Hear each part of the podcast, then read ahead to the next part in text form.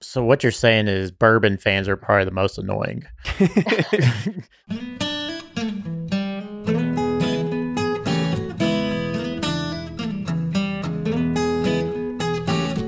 Hey everyone, it's episode 320 of Bourbon Pursuit, the podcast featuring news, reviews, and interviews with people making the bourbon whiskey industry happen. I'm one of your hosts, Kenny Coleman, and before we start today's episode, talking about what is craft whiskey by people in craft whiskey, here's your weekly bourbon news update. Jim Beam recently celebrated the filling of its 17 millionth barrel of bourbon since Prohibition, and remarkably, noted that it's filling the 1 millionth barrel during the 18 months of the pandemic. This milestone barrel was filled, sealed, and signed by Fred Noe, their seventh generation master distiller. Now, moving on to bourbon release news. Jack Daniels is releasing its first age dated whiskey in more than 100 years, and it's going to be 10 years old. The Jack Daniels Tennessee Whiskey 10 year old bottle design features a hand drawn iteration of the original cartouche, and this will be bottled at 97 proof and priced at $70. Well, back on episode 295, it was a roundtable, and we discussed when does craft whiskey stop becoming craft whiskey? Well, the internet is full of opinions, and we heard every last one of them. Many of whom said, Why don't you get some real craft distillers on the show and ask them? Well, we took your advice and did just that. We're joined by Becky Harris of Catoctin Creek and Alan Bishop from Spirits of French Lick and talk about really what craft means to them. We discuss their thoughts on distillers and their sourcing, if they source, and also kind of how are they overcoming that craft stigma to really set themselves apart. With that, enjoy today's episode, and now here's Fred Minnick with Above the Char. I'm Fred Minnick, and this is Above the Char. This idea comes from William on Twitter at WillBram1 with the actual number one on November 8, 2020. So I'm a little slow to getting around to it, but he uh, brings up the idea of the rise of smoke wagon influence on social media on craft distilleries. Now, I think this is a really great topic, one that could actually be a Bourbon Pursuit roundtable we've kind of talked about these things in the past about how uh, social media can have a real influence for a brand and everything. And we, of course, uh, have had conversations with Aaron from Smoke Wagon, and you know, quite blunt, bluntly, you know, Aaron is a personal friend, and so I talk with him, you know, on a regular basis. Um, look, social media is if you are a brand, it's much more enticing to build your own following than to pay a PR firm, an advertising firm, and all these types of firms when you can do it yourself. You know, I, the the power of social media it allows people to stand out, whereas before, you know, they'd have to spend ten grand uh, to get in front of you. You know, so social media gives you instant access to people that you would not otherwise have. So that's that's the beauty of it. The downside of it is that there's a lot of fake noise going on. And so I think we've all kind of gotten used to influencers. And I mean, that's part of it. But in terms of like a brand and being able to, you know, stand out on social media and have an impact on there, you got to have a story that resonates. And I think that's why Smoke Wagon, you know, it does so well is that Aaron resonates with people talking about you know, what he likes and smoking a cigar by the pool and talking about uncut, unfiltered small batch today. Woo! You know, I mean, that that gets people excited. And that taps into what we've seen into the vein of uh, the Facebook groups. It taps into the enthusiasm. And generally, that comes with haters. So the minute that you get people that like you, you got people that hate you. And so there's like this huge back and forth of, um, of social media in like understanding how to make it work. I look at I look at things very differently, but when I see a brand and you know, I can see all the stuff that they're doing and they're being, you know, they're taking the photos with their iPhone versus like, you know, having a major production around it. I like that. To me that's more real, that's more genuine. But so that's what I look for. I look for the like the real stuff and and you can never go wrong with having a puppy or a kitty on top of a barrel that will make me smile every day of the week. But that's going to do it for this week's uh, above the char. And if you're like William and you wanna you wanna tweet at me, just look for me at Fred Minnick. Just search for my name, Fred Minnick, or you can write me on fredminnick.com and hit me up with your ideas for above the char. That's going to do it for this week, folks. Be safe out there. Cheers, everybody. And they're off for another Give 270 2020 Unicorn Raffle. Your $20 ticket gives you not one, but two chances to win from our lineup of 20 Woodford Reserve treasures, including the grand prize, the rarest unicorn yet, the Woodford Reserve Kentucky Derby 150 Baccarat Edition. Only 150 bottles were made and is just like the one the Derby winning owner receives. Quit horsing around and get your $20 tickets now at give270.org. Charitable Gaming License ORG 0002703. From their bar to yours, Chad and Sarah of the popular YouTube channel It's Bourbon Night bring you their favorite at home old fashioned mix with the new Elemental Elixirs Golden Hour Syrup. It's a custom made syrup with notes of bold black tea, warm spices, and orange zest. All you need is your favorite whiskey and ice. No bitters needed. One bottle makes 16 drinks, so that's only $1 cocktail before you add your own whiskey. They can also be enjoyed in other cocktails or spirits, mocktails, coffee, tea, and anything you can think of. It's crafted locally in Lexington, Kentucky, and you can get your bottle now at whiskeyambitions.com. Do you ever pour yourself a bourbon, swirl it around, and then start struggling to come up with tasting notes? And perhaps you're also looking for a good Father's Day gift idea. Well, you can now solve both with a kit from Nose Your Bourbon. And unlike other nosing kits on the market, Nose Your Bourbon kits feature real ingredients for the most authentic aromas. You can smell real Tahitian vanilla bean instead of some synthetic aroma that's just made from chemicals. So head on over to noseyourbourbon.com and enter code BP10 for 10% off your order. Ed Bly and Rising Tide Spirits are back again with a new release of Old Stubborn Bourbon. And this release of Old Stubborn is a premium hand marriage of 10, 11, and 12 year cask strength, barely filtered pot still bourbon. It comes in at a staggering 123.8 proof, and the flavoring grain for this one which the last one was wheated, but this time it's now rye. Rich, sweet, and bold with a long finish that's sure to be another eye opener. You can order online at Seelbach's or thebourbonconcierge.com, and you can even purchase in person at Revival Vintage Spirits, and even now with very few select stores in Kentucky. You can get it now while you can, but be sure to do it because it's not going to last long.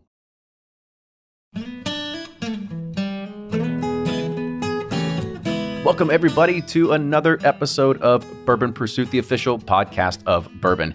Kenny, Ryan, and Fred here again, talking about a particular subject that we caught a little bit of heat for on a previous episode, just talking about, well, what do we think craft whiskey is?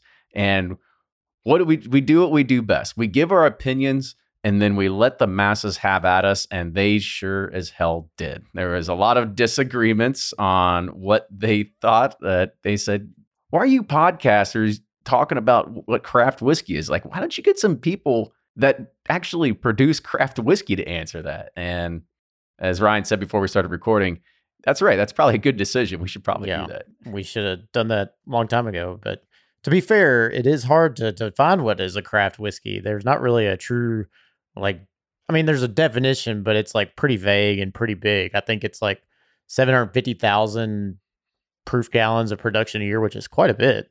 Uh, yeah. You know, so yeah, so I don't know exactly. So I'm excited to get schooled on it. That's what we do best. You know, we're the dumbasses that show up and learn from the best. Yeah, uh, to that to that definition, one of the things is that at, that at least no more than fifty percent of the DSP is uh, you know can't be a producer of distilled spirits whose combined annual production of distilled spirits from all sources exceeds 750,000 proof gallons. So they're basically saying you can have like a small partner, like Constellation can own 30% of your brand, but if you if they own 51% of it, then you're no longer a craft distiller. And that's the definition out of ACSA, the American Spirits um, organization, Amer- American Spirits Council I'm so glad we have Fred here to kind of like wing these things off because you had it right, Fred. It was exactly what our definition was. so there we go. You've, you've heard some of the voices. Let's go ahead and introduce our guests and dive right into it. So today on the show, we have Becky Harris, who is the head distiller at head distiller at Catoctin Creek, And we have Alan Bishop, the head distiller at Spirits of French Lick. Everybody, welcome to the show. Glad to have you. So, kind of before we get into it and really into the the, the big subject matter of, of this, I, I, we kind of want to know a little bit about your past and your history and sort of what got you here. The the kind of two to three minute elevator pitch. And uh, Becky, I'll sort of let you go first. All right. So, um, my husband and I founded our distillery back in 2009. Um, I'm on Bourbon Pursuit, but I pretty much just make rye. I don't actually make any bourbon. Um, we don't discriminate. We, we can. Hold we can on, do. Hold on, Kenny. Wait, get her off. Big can. Get her off the show, Kenny. It's over. Do we have a backup somewhere? All the time, people. Do you have a bourbon? Well, no. but you know, one of the things is education across the board. But yeah, so Scott and I have been making Virginia rye since 2009. And I'm also president of the American Craft Spirits Association. So, uh, you know, I've I've definitely been involved in the definition discussion of what is craft. So it'll be it'll be a really fun uh, discussion. I'm looking forward to it. Great, Alan, yourself? Um, yeah, so pretty stereotypical uh, Southern Hoosier. I guess I grew up in in distilling illicitly, and then um, found myself in a position where I had to get a job doing this legally before my uh, my now wife left. So, tell me one story about the illicit side. That's always got to be funny. Um, so we at one point in time we had a 150 gallon pot still set up on the farm, um, and it was outside. Pretty much everybody locally kind of knew about it, but uh, we had a uh, marijuana flyover more than once or twice in the area because we had a couple greenhouses set up right and uh, so the guys, they're low enough they can see exactly what's going on, and you know they don't. They have bigger problems in southern Indiana than than somebody running a little little still.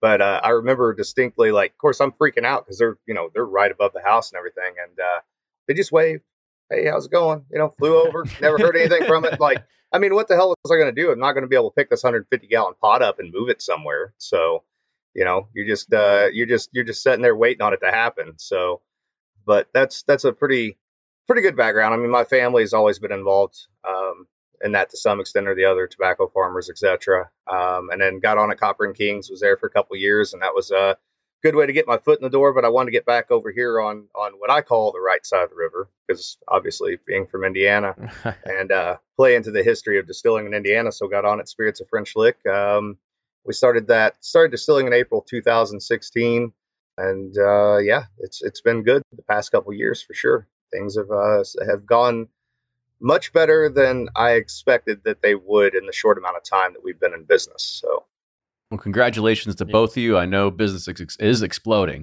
You can't be too upset with that for sure. So let's kind of uh, let's get into it. So I know one of the last times that that we had talked, we had we had taken Fred's formal de- definition of what is craft whiskey by the book and we kind of broke it down into different ways of, of, looking at this because you'll talk to people like Shapira's at Heaven Hill, and they'll think they'll think that they're craft whiskey. And don't be wrong, it it is a craft at the end of the day, even though that some people might have some computers running it, some people have some actual people running it. It is what it is. So, kind of getting into this a little bit, you know, Becky, I'll, I'll, kind of throw it over to you first. Is is when we think of like what is craft whiskey beyond just the definition, where does that sort of where does where does your head go? My head goes here. So, as a consumer, when I'm out looking for what I want to patronize, whether it be, um, you know, uh, the farmers or brewers or whatever, I'm really interested more. To me, it's more about supporting small independent I think there's, you know, economic arguments to be said for from a business standpoint that if you have a more distributed supply chain, if you will, that money tends to stay in the communities and filter down more closely to the people who are doing the work as opposed to shareholders in multinational corporations. So my my personal philosophy and maybe I'm a little more um, I have th- that tend of philosophy is that I don't necessarily want to spend as much money at places where the money doesn't stay close to the community. So I tend to go for just smaller businesses. And that's one of the things I find, and you know, I've been living that through this pandemic, is if you want something to stick around, whether it be a restaurant, a knitting shop, I knit, um, or anything else, you've got to go spend your money there. If you want to have a variety of whiskey producers across the country, you need to spend money there. And so for me, it's never really been about the quality of the whiskey, although you have to have a good product. Otherwise, you can maybe sell in the first bottle, but you probably won't sell the second and the third to the same people. And so I think that there is a role for me in thinking about it really as small independent producer. I think craft is kind of a holdover from craft beer, right? It's kind of like that parallel where craft beer started because big beer sucks and big beer is boring is, you know, the thoughts behind it.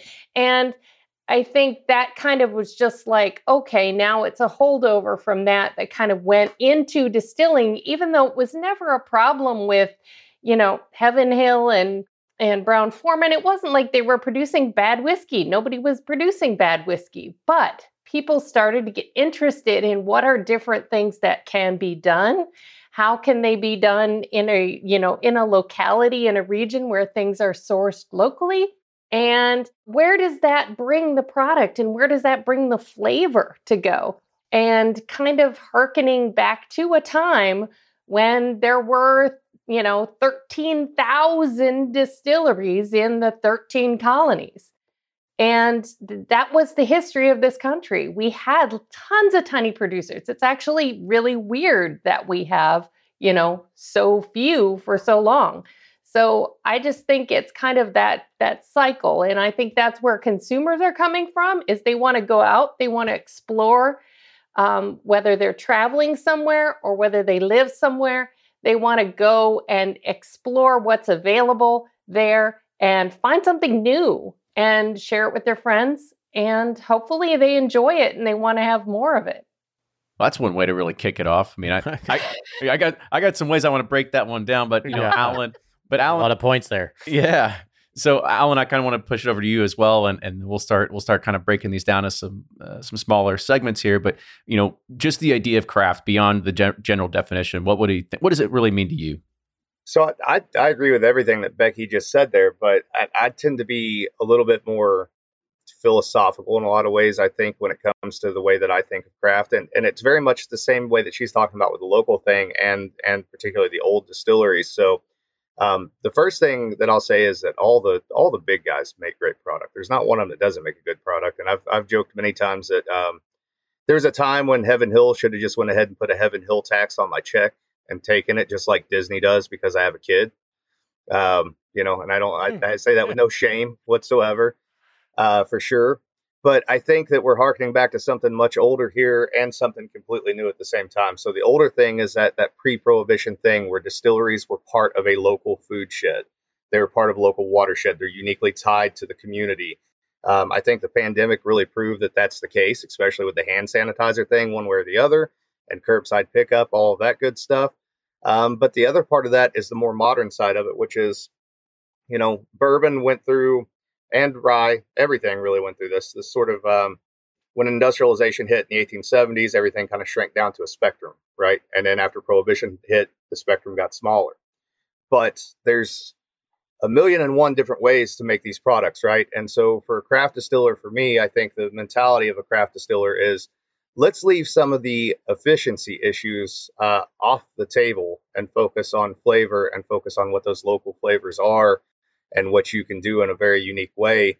Um, and you're probably not doing anything new. I mean, there's there's likely not any of us doing anything really new that uh, farm distillers or small industrial distillers in the 1800s weren't doing.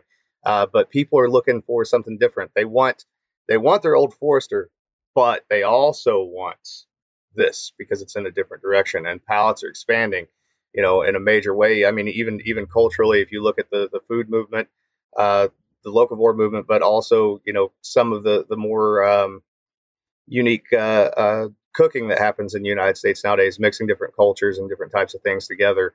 Uh, people are really ready for something new on the palate. And and again, I love those big guys, but you know, Kentucky bourbon is a spectrum is a very small spectrum for a very long time, and now that's expanding again to what it should have been and should have stayed, in my opinion. So there's there's a common thread that you had both talked about, and that's the ability, and you, Alan, you had said watershed, and having your kind of local community around it. Do you see bigger distilleries as kind of hurting that ability to kind of create a cult following that happens in your backyard? Because people are, you know, they're getting into bourbon and they just go to the shelves and they see the Old Forester they see whatever, and then they don't really know what's there in their backyard. And, and maybe you don't get an opportunity to win that customer, win that mind share. There's a little bit of that, but it's not so much the distilleries doing it. It's the alcohol lobbies within the states, right? because they don't, you know, the alcohol lobby and, and even the distributors, they're not necessarily worried about you as a craft distiller and whether or not you're well represented in your backyard. You know, they want those uh, those easy checks and those big checks. You know, they're not worried about what little piddly incentive that you know some podunk distillery in, in nowhere Indiana can provide for them. They're worried about that big money. And I'm sure that obviously the bigger distillers, at least you know, I'd say on the marketing side, are probably involved in that to some extent. But uh, I think more than that, it's definitely the lobbyist as well as uh, distribution concept in general. Yeah, and I would agree with that and I would add to it. I would say, you know, one of the things with the the the way that the system is set up, the you know, the three-tier system does a great job of moving large amounts of products to people in a economically efficient way, right? So it works really well when you're moving 50 or 60 cases a month through a given state but it doesn't necessarily work very well when you're getting started from a small distillery's you know portion and you just are moving small numbers. It doesn't make sense. And that's really where there's small distilleries struggling to kind of break through in new markets because they're they don't make sense for a lot of distribution to carry. And that's really where I mean, personally, from an advocacy standpoint, my passion is right now is in in you know Kentucky has made big strides in that recently with allowing distilleries to ship direct to consumer. And if you're talking about the kind of stuff that I'm spending my time working on as I talk to people around the country and to lawmakers around the country, it's going to be about we need direct to consumer across the board. We need parity with wine nobody's saying wine business isn't doing great. There are wineries in every state now, and they're small businesses and they have followings, and it's because they can connect with their customers. And, and it's so difficult as a small producer to have people come visit you and they want to ship something home and you can't tell them you can't. You're not allowed. And, you know, that's, I think, you know, when you want to talk about the things that are making things difficult. It's not really the big guys that are doing that to us, it's actually the structures that are built to move alcohol through this country is really the biggest thing that gets between customers and accessing unique spirits around the country. So I, I will I will jump in and say that uh, first of all, that's the first time anyone's ever referenced a three tier system as quote beautiful on this podcast. Uh, we, we, do a good job of trying to tear that down a few pegs, don't yeah, we? That, yeah, that was that was pretty fascinating. and you know, uh, Alan Becky, I think he did a great job, kind of talking about the business uh, the side of it and, uh, and, a lot of it. Now, coming at it from a consumer pers- perspective, I, I don't think it's the system, Becky, that keeps you know the craft whiskey side down a little bit. I think it's the fact that there's so much young whiskey that comes into the market at a high price and people uh, do not um, eh, sometimes the whiskey's bad sometimes it's overpriced but a, a couple things. First both of your whiskeys are fantastic. I've picked Catoctin creek barrels. Um, alan i mean if you've not seen my spirits of french lick reviews just google them i mean i'm very high on spirits of french lick but these are notes that are common um, green oak and like kind of like uh, moldy grain, you know, from bad fermentation. These are notes that are very common in craft whiskey. And I, I feel like that that is where we have where we have seen a lot of the discussion in for consumers is they taste one craft whiskey from a first release and they're just ruined forever. And the I know it's things are getting better, and I but there is a there is a bad reputation or a bad stigma when it comes to craft whiskey, especially with uh, with newer brands, and I try them all. I'm honest about all of them. But how do we how do we get past uh, that stigma that's been you know kind of there for the past decade? Or or should there be a screening process before these guys could even no, it's the same in beer and wine. I've gone around and I've been drinking around in different places. And yeah, there are places where their wine wasn't my favorite. I think you kind of have to look at that as that's what the market is going to shake out. You know, I don't say, you know, this is all going to be representative of a single thing by that. I think one of the parts of what I find interesting about tasting whiskeys and going around is that you're exploring and seeing what's there. Now, not everything is going to be my cup of tea. I've had some 20 year old whiskeys that aren't my cup of tea, and I personally would be like, yeah, I don't know that I'd want to release that. But it's, you know, it's some some of it to me is a little bit about I think there's people tend to paint everything with kind of a broad brush when it comes to it. So it's like I had this terrible craft whiskey, so now I'm not going to, you know, try craft whiskeys anymore because that one down there that I went to wasn't any good. You know, I just always encourage people just go explore more. I don't think you can really tell people, well, you shouldn't be a lot, you know, able to release your whiskey. and uh, you know, but it is. I think that's the kind of thing where then yeah, it can cause problems, but I think that's kind of the market has to take care of that. I don't know what you could do otherwise. I mean, you know, market's going to take care of some of the big brands that come through that are flavored whiskeys that are pretty disgusting too. And, you know, nobody's saying that whoever, and I don't even remember who it is that makes some pie hole or whatever the flavored whiskey of the month is, shouldn't be allowed to release any new whiskeys till they get that I'll, out of there. I'll say that they shouldn't be allowed to release those whiskeys. Well, I've, I've been as long as Ryan gets the job to try every craft distiller out Right. there and, and decide whether they get, get to release Yeah. or not. I've been pretty opinionated on on this thing for a long time, and I think Fred and Kenny, you guys have probably seen some of those posts. I know Fred has for sure. I think that what Becky says is right. The market will bear that out, but for American distilling to improve, and it does need to improve on the craft level. That includes me, one million percent. If I'm not learning something every day, I don't need to be doing this. Period. Right. And I like bad reviews as much as I like good reviews because I learn something from them, as long as they're constructive. So I think that we're we're act- ultimately we're talking about the same thing we talked about in question number one. So again, prohibition and industrialization destroyed this opportunity for people to learn this art and this craft. The only way to learn this art and this craft for the longest time was to do it illegally or be related to somebody that could get you into the distillery and get you into the right place, right? And so you're seeing something happening now. You're seeing craft improving for a couple reasons. One, nobody likes negative reviews unless they can learn from it. And but they take that and they learn it and they, they learn something from it, right? Two is because all the distillers that came into this early on in the craft, you know, they put out some bad product. And I'm guilty of this even with some of my friends. Sometimes I'll go to liquor store, see their bottle on the shelf, be like, I should buy that. But I've been burned before for 50 something dollars, 60, 70 dollars. Eh, I'll just go buy, you know, Heaven Hill Old Forester whatever, right?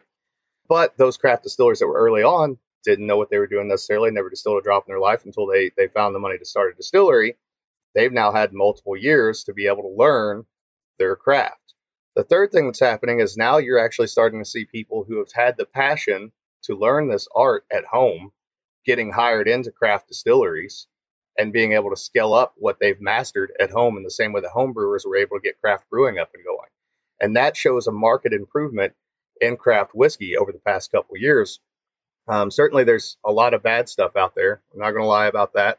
You know, I, there's a lot of times I think obviously even our distillery could have done better with some of the things that we did, but it's it's getting there. But it's going to take really, honestly, it's going to take a generation or two before it really really gets where it needs to go because you've got so much learning to do. And you know, these guys that are out there doing consultations for craft distilleries, a lot of them have never worked with a pot still. They've only worked with continuous columns. They don't really understand that art. It's two different things. It's night and day from one another. And just because you can run a column doesn't mean you can run a pot. Just because you can run a pot doesn't mean you know how to tune a column. Interesting. And and oh, and one other thing is like the overpriced thing. Let's let's be real. the big guys are pricing their whiskey below what it could bring market on a lot of expressions because that's why the secondary is running so hot for a lot of expressions or things are priced high on a lot of expressions is because the demand is outstripping the supply of a lot of these things. And so maybe they're not even raising their prices to where the market should be for them. I mean, small producers don't have the economies of scale that the big guys do. So, you know, saying something's overpriced, well, yeah, it's priced high, but it's priced appropriately for what it costs a small producer to make. Yeah, we we talk about that all the time, and one of the I think one of the greatest victories that you know craft distillers can bring to the table right now is the uh, is the how the big distillers have begun to imitate what you all have been doing since you know since the uh, early 2000s like four grain. I'm a sucker for four grain. Uh, i think that's been eh, from the penelope to the spirits of french lick i'm loving this trend. But i've not seen it done very well outside of craft distillers. Most of the big distillers can't get it down that has a lot to do with the column still as well and that's that's some more of that technical stuff that never gets talked about. The column still is just not designed to pull out those. And it makes good whiskey. It makes good three grain whiskey for sure, but it's not designed to pull out those uh, those unique oils that you get out of a pot still.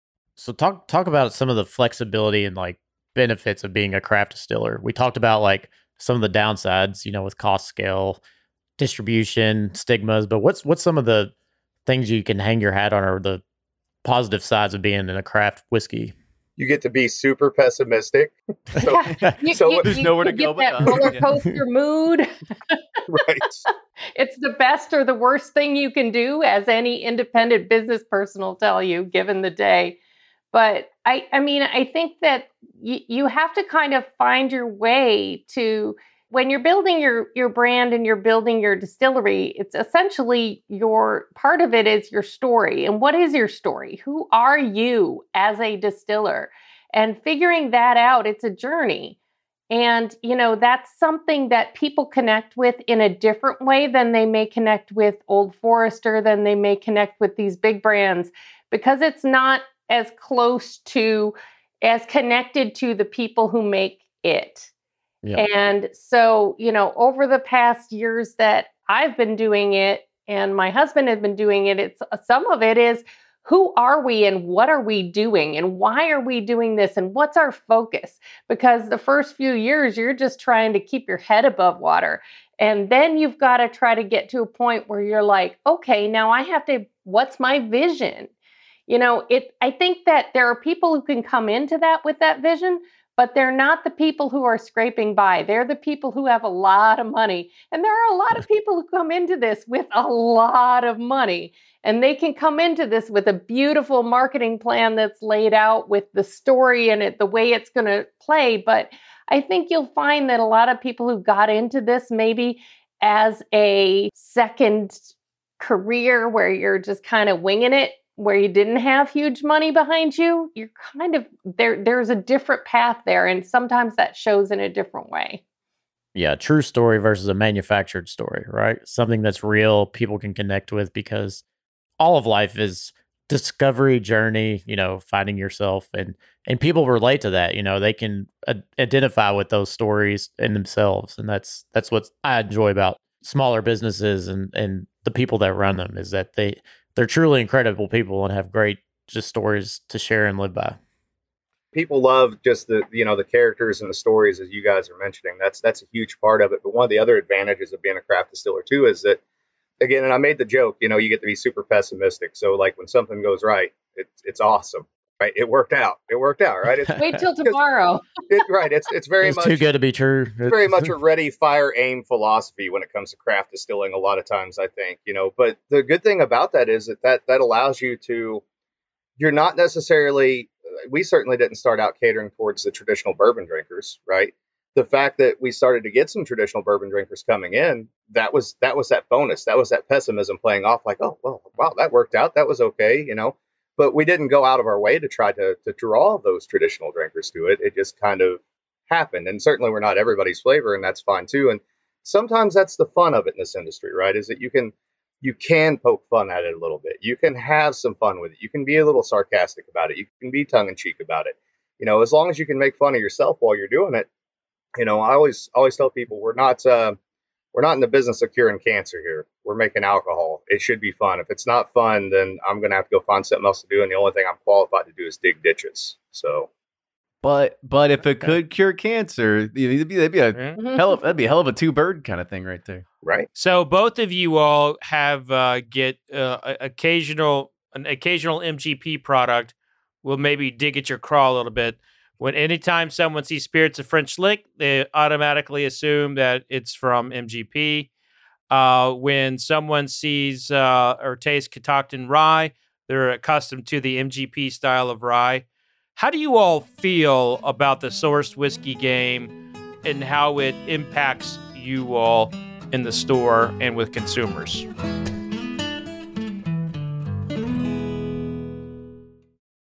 Shopify's already taken the cash register online, helping millions sell billions around the world. But did you know that Shopify can do the same thing at your retail store? Give your point of sale system a serious upgrade with Shopify. Shopify's point of sale is your command center for your retail store. From accepting payments to managing inventory, Shopify has everything you need to sell in person. And with Shopify, you get a powerhouse selling partner that effortlessly unites your in person and online sales into one source of truth. Track every sale across your business in one place and know exactly what's in stock. Connect with customers in line and online. Shopify helps you drive store traffic with plug and play tools built for marketing campaigns, from TikTok to Instagram and beyond. And get hardware that fits your business. Take payments by smartphone, transform your tablet into a point of sale system, or use Shopify's point of sale Go mobile device for a battle tested solution. Plus, Shopify's award winning 24 7 help is there to support your success every step of the way. Do retail right with Shopify. Sign up for a $1 per month trial period at shopify.com slash bourbon, all lowercase, and go to shopify.com slash bourbon to take your retail business to the next level today. Shopify.com slash bourbon. If you're anything like me, then you can't get enough about bourbon. And that's why I'm a subscriber to Bourbon Plus magazine. Bourbon Plus is a quarterly publication that tells the stories from the heart of bourbon the farmers who grow the grain, the distillers who labor over the process, and the people like you and me who raise their glasses to celebrate it all. Subscribe to Bourbon Plus magazine today at bourbonplus.com, that's P L U S.com, and use code PURSUIT at checkout for $5 off your subscription.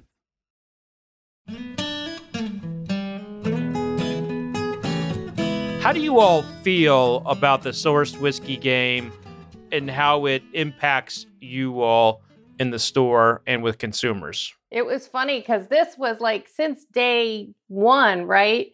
Everybody would say, and I mean, people who knew, you know, it's like this doesn't taste like rye because it wasn't, you know, a 95.5 or the, you know, it wasn't, it wasn't one of the MGP recipes that people were used to tasting. Hmm. And for a while there, what was really interesting to me was I remember even like 2013, Um, 2012, you know, I would go to Jack Rose in DC and talk to Bill Thomas, and he'd be like, it gets to the point where he could just open a bottle and he can tell before he ever has to taste it that it's MGP from the nose just right away. And he'd gotten so many of them that he was like, you know, it's it's hard to kind of get excited about stuff. But now, now I get to go out there and I can taste rye all over. And guess what? What I always told people is that rye isn't a one thing that it tastes like. Rye can be a gamut of things, just like single malt, just like bourbon. It can be a whole palette of flavors.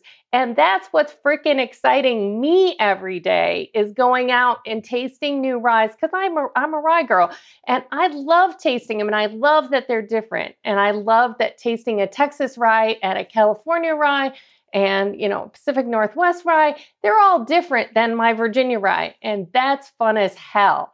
And you want to talk about what we get that's really cool about being a small and independent producer is going out and tasting your friend's stuff and finding out what it tastes like.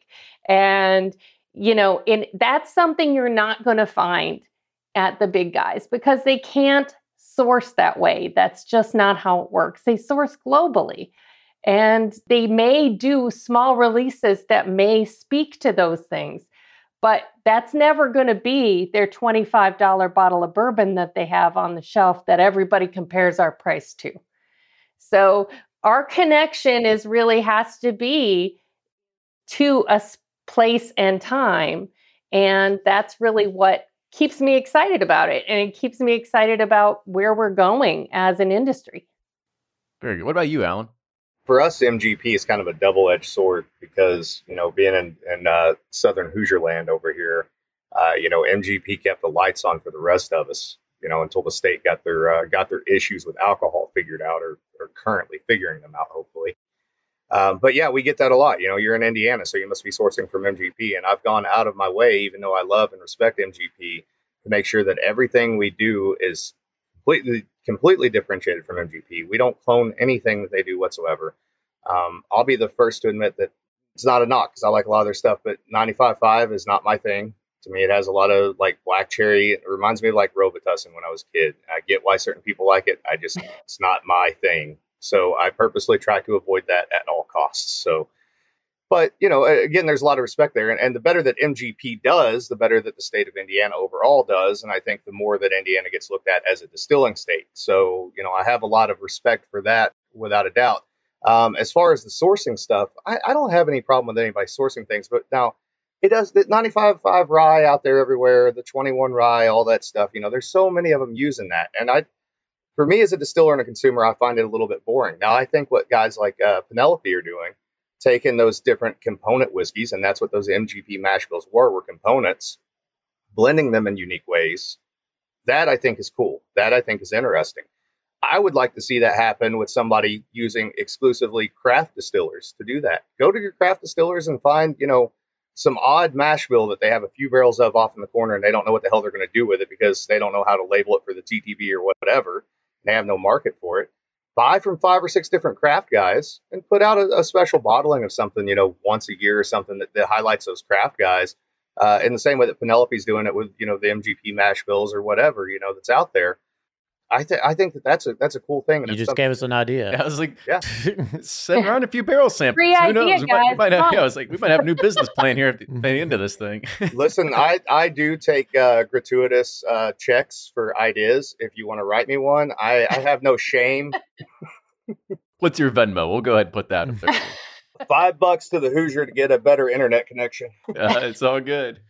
So, so Alan, you were talking about how uh, you know you weren't set out to attract bourbon drinkers and whatnot, um, but you're not too far from bourbon land. You know, bourbon. You're what an hour and a half from Louisville, and how much has that the popularity of bourbon benefited you guys? You know, people coming in either driving through Indiana or you know they're in Louisville. It's not too far.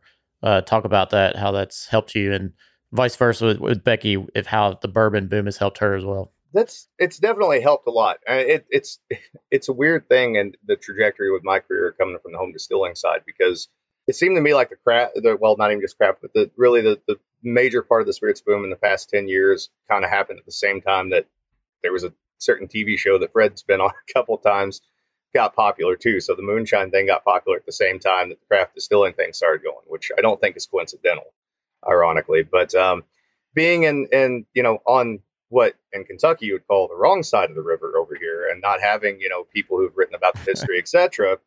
It's helped out a lot in that bourbon got up and going, but you almost have to keep that momentum going, right? So I have to constantly be researching the history because I almost have to I almost have to to bourbon people justify my existence in southern Indiana because people think that the river is somehow magic and nothing good can come from the north side of the river because they don't they don't know the history of the Ohio Valley in general. They know, you know, from the, the Louisville side going south and that's that's what they know. So they we, don't we all just get a, the weather an hour or two different from each other. So Right. it's yeah. you know, it's either to the north or south or or to the east as Becky is, you know.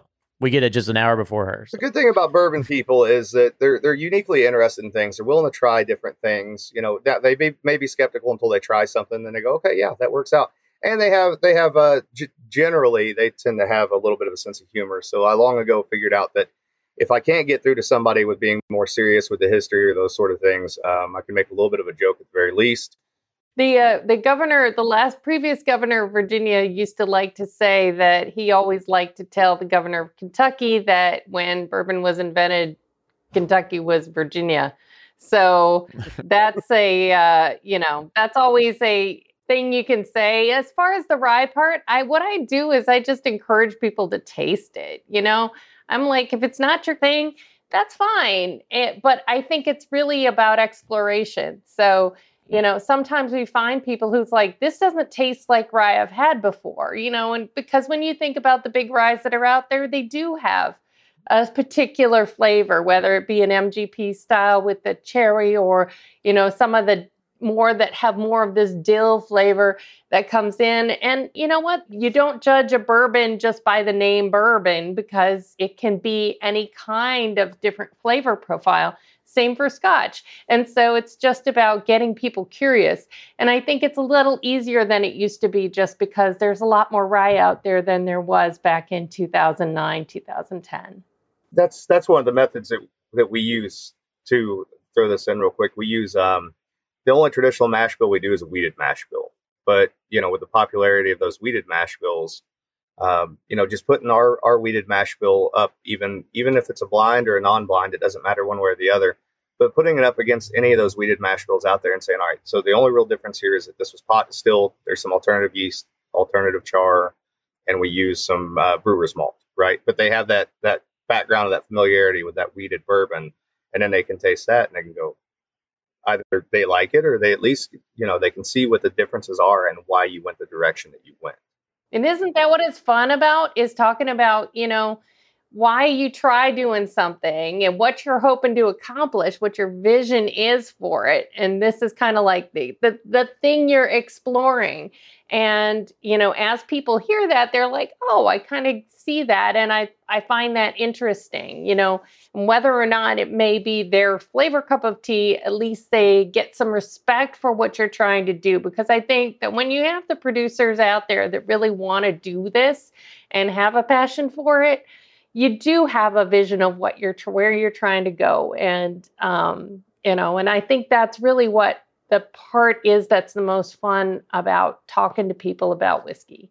So what you're saying is bourbon fans are probably the most annoying. we and they're we the know hardest to uh, and they're the the hardest to con- convince or whatever. At least I don't have to tell them why I have to why I can still make bourbon in Virginia. You're the ones that get us out of bed in the morning, is what it is. You're you're the ones that are like, I'm gonna go show them today. By golly, just Throwing darts at us.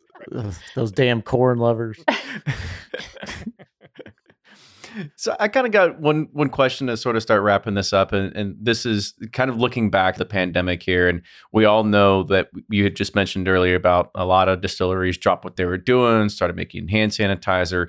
Government sometimes helped, some government didn't really help. The fact that you're still here means that you you you came out a little bit unscathed, but kind of talk about you know the past year and sort of like how you rode that wave and how you're coming out on the other side of it. Do we curse? Go for it, please. because I mean, this this is the other thing is that we everybody kind of saw this as a as a boom for bourbon. I mean, Fred was talking about you know getting all the numbers from Drizzly every single week, and you know, Bulleit Bourbon was number one. We typically always had to come out on the roundtables that said, "Don't forget about your craft distillery. They really need you during this time." That's you know, Drizzly's not always going to be delivering your your local craft whiskey. So, kind of talk about like this this past year and sort of how you came out.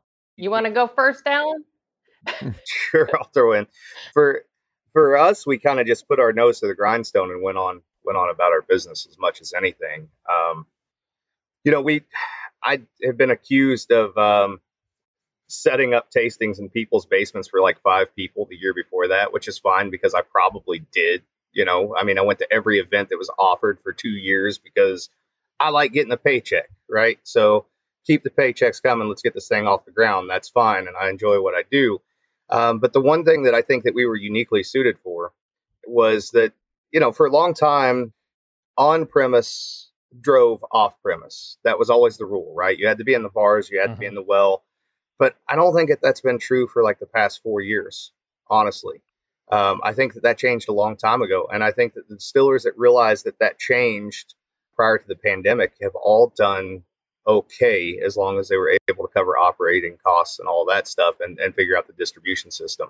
So for us, we had already started doing tons and tons of virtual stuff and tastings and podcasts and all that stuff was already kind of wrapped in. And so there was no learning curve for us going into pandemic. And it was really kind of, um, this sounds bad and I don't mean it in a bad way, but it was kind of a sigh of relief like, oh, I don't have to go to that dude's basement this weekend. I can do that from my bedroom, you know? So um, we were already kind of in that in that sort of niche where we were able to adapt to that very easily. We've always tried to make sure that we have a very good online presence, um, individually and as a company, as much as possible.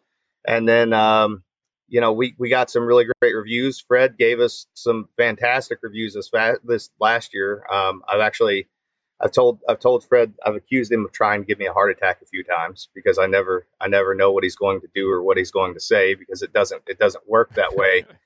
Uh, so you know, there's been a, more than a few times I've watched a, a, live video of somebody reviewing my stuff blindly against other stuff, and every time I hear a negative comment, I'm like, this asshole doesn't know what he's talking about, and something good happens, and I'm like, there's that pessimism thing again, right? So, but uh, that I mean that those good reviews and that that online presence for us, um, it was literally there have been a couple times in the past year that it was zero to 60 overnight and just kind of spun my head and i didn't really know what to do with myself uh, in a lot of ways.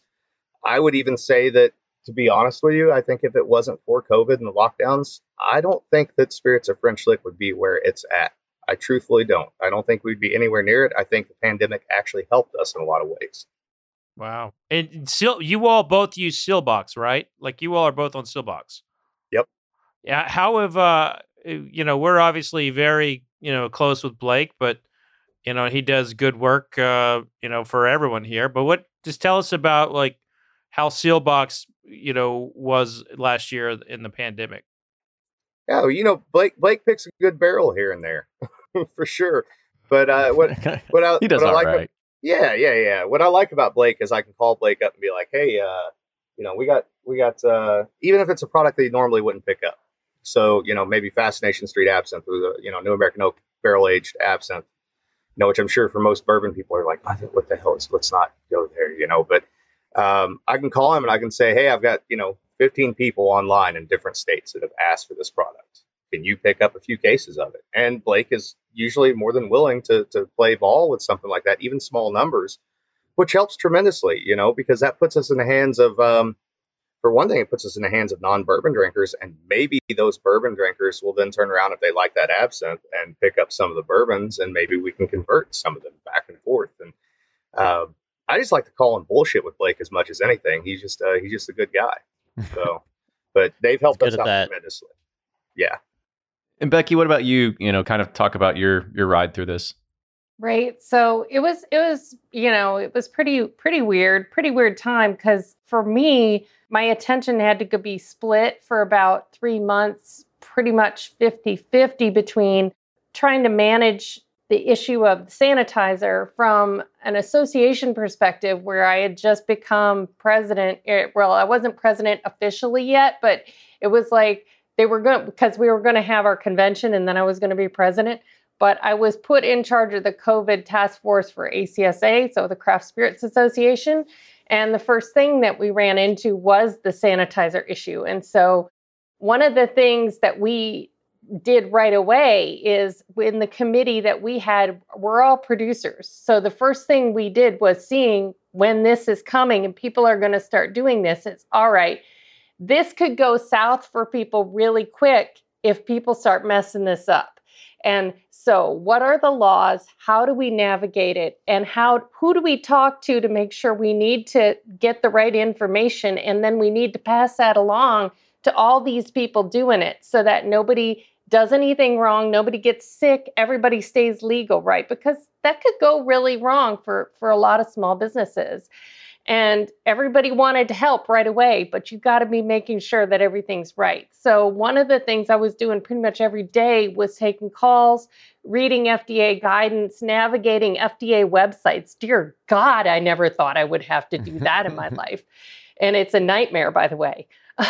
And so that was going on and on one side and then the other side you know we looked at basically our on premise business went down by about 70%. And that's pretty much average for every single distillery in Virginia.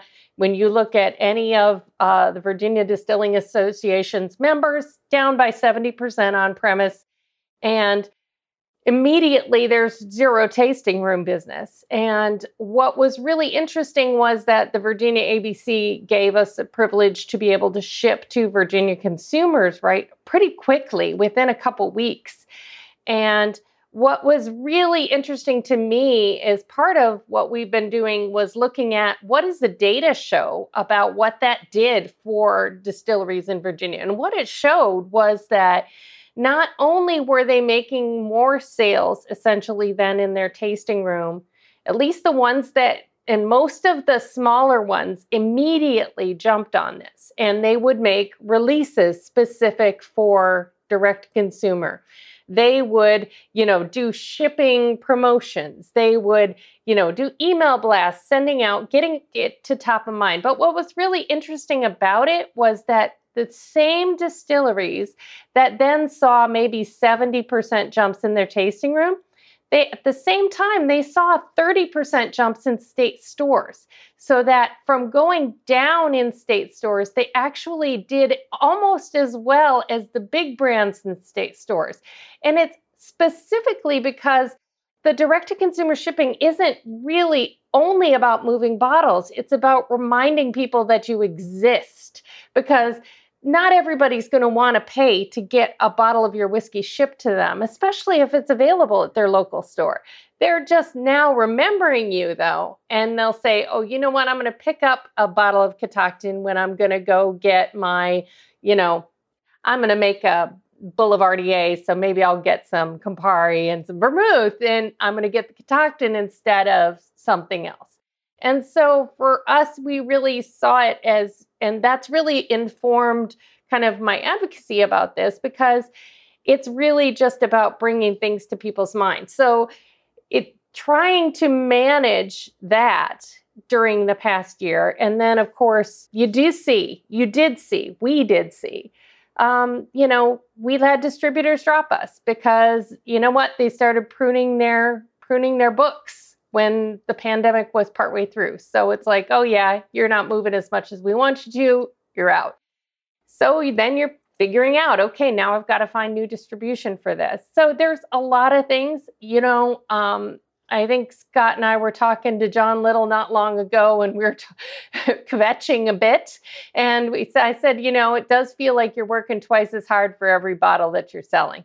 And, you know, we're doing okay. You know, we didn't have to let anybody go. We had to keep everything going, but at the same time, you know, you're doing events at night, you're doing, you know, you get up in the morning, you're working the day, you're doing two or three, you know, events and calls and and Zooms and stuff. And that's just the new was a new reality at that point, you know. And part of me is going to be kind of excited to go go see people at events again.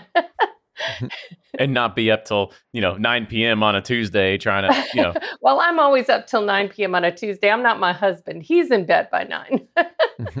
I don't, I don't know if, if becky had the same experience here too but the other thing that really kind of helped us with covid a lot was you know the big guys started pulling back on their barrel selection programs and we were lucky enough to be able to step in on that in a lot of cases and in a lot of states and our barrel program really kicked off with covid that's really what started the barrel program, and it's it's been insane since then. Um, it hasn't slowed down; it's picked up. So, yeah, I'd agree with that. Yeah, mm-hmm. yeah. You know, um, I think there were not nearly as many picks out there, and and a lot more people, a lot more retailers specifically. You know, we had done a lot of barrel picks for um, restaurants or you know restaurant groups, but those basically dried up. But then on the other side, you saw more retailers picking up. You know, I think uh, restaurants are coming back. We're starting to see restaurants come back and start wanting to do some things and do some barrel picks and and do stuff. So I think ultimately, but I think you know the paradigm's changing in some ways, and ultimately it'll probably be for for the good because I think that the old restaurant paradigm of two dollars and change an hour and you live on tips may be finally going to be changing and people will recognize you know i think as a society we have an addiction to cheap food cheap drink and a lot of times things are priced under what they should cost if you really want to you know create a sustainable food system where people earn living wages and such. So i, I think you know maybe we all need to do a little less and do a little better i know that that's changed my consumption and uh, I, I drink less and drink better I don't know if I can drink as good as some of these prices on some of these allocated things, but It's all right. I think you went pretty deep on us there. That that's some deep thoughts by Becky Harris. So we can Phil- philosophical. Very much, very much. but Becky and Alan, I want to say thank you again for coming on the show. Really talking what is craft whiskey to people that are producing craft whiskey and not just a, a few different podcasters and an author. But you know, we we talked about everything from pricing to grain selection. How do you make yourself different? You know, the government. We we covered a lot of different things in here, and so this was a, it was a real pleasure to kind of get your take and, and your angle on on this side of the market. So thank you once again. So before we kind of close it out, uh, Becky, I'll let you go first. Just let people know uh, once again about Catoctin Creek, and if they want to know more about you, where can they find you? Yep, we're on every single platform at Catoctin Creek is uh, would be our handle for social media and uh, catoctincreek.com. It's C A T O C T I N C R E E K. And uh, you can find us on all the socials and reach out anytime. Come and visit us in Northern Virginia. And Alan, Yeah, you can find me at uh, spiritsoffrenchlick.com. Also, all of our products at seelbachs.com. Uh, we're on pretty much all the social media as well. You can also find my social media where I do a lot of posting every day about you know different things we're doing around the distillery and those sorts of things. And then if you're interested in Indiana distilling history, alchemistcabinet.wordpress.com. And I will vouch for Alan's quality rants on Facebook. So give him a follow on Facebook. Yeah, don't, Good don't, high quality ranter that Alan is. don't don't check my Facebook if you're easily offended because eventually you're going to get mad at me. It's the way it is. But once again, thank you all for joining. Make sure you follow them. You can find all their products at Seelbach's. And also, thank you once again for helping support this podcast. We definitely greatly appreciate it. And follow Bourbon Pursuit wherever you get your podcasts. Also, go follow our good friend Fred Minnick on his own YouTube channel. But with that, I want to say cheers, everybody, and we'll see you all next week.